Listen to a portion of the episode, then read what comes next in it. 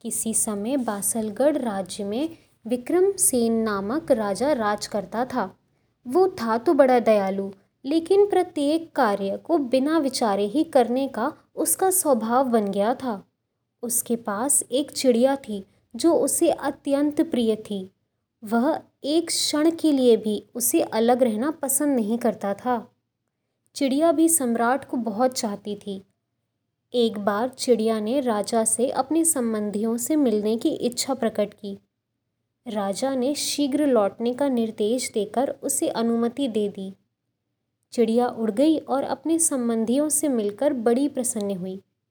लौटते समय चिड़िया के पिता ने उसे सम्राट के लिए एक अमृत फल दिया। चिड़िया खुशी खुशी फल को लेकर उड़ चली और रास्ते में रात हो गई।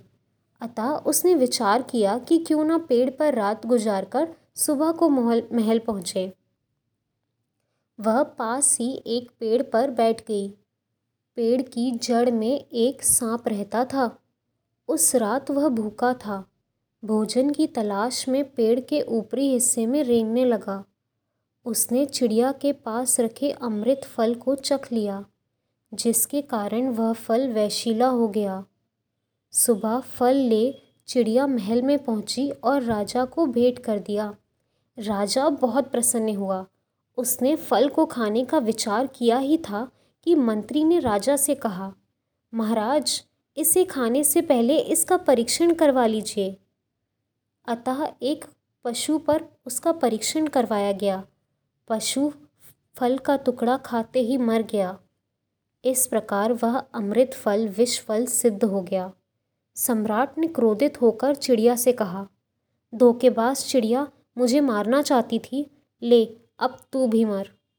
और यह कहकर सम्राट ने चिड़िया को मौत के घाट उतार दिया और महल के बीचों बीच उसे तथा उस फल को भी गड़वा दिया। धीरे धीरे सम्राट इस घटना को भूल गया।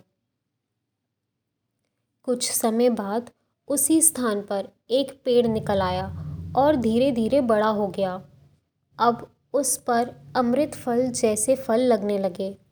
इस पर मंत्री ने सम्राट को सुझाव दिया, महाराज, ये फल भी वैशीले ही होंगे, अतः किसी को इसके समीप आने की मनाही करवा दीजिए।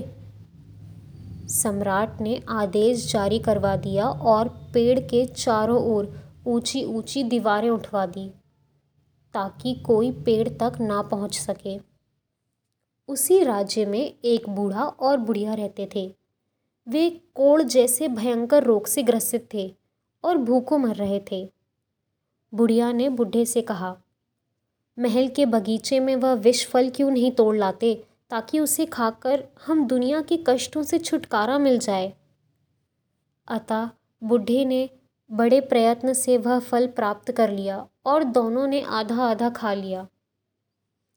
परंतु ये क्या उसे खाते ही वे दोनों स्वस्थ हो गए।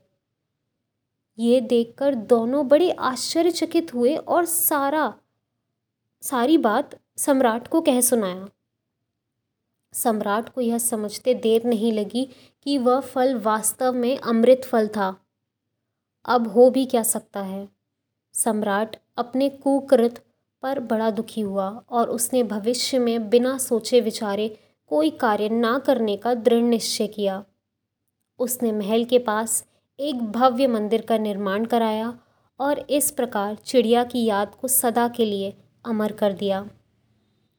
इसीलिए कहा गया है, बिना विचारे जो करे सो पाछे पछताए।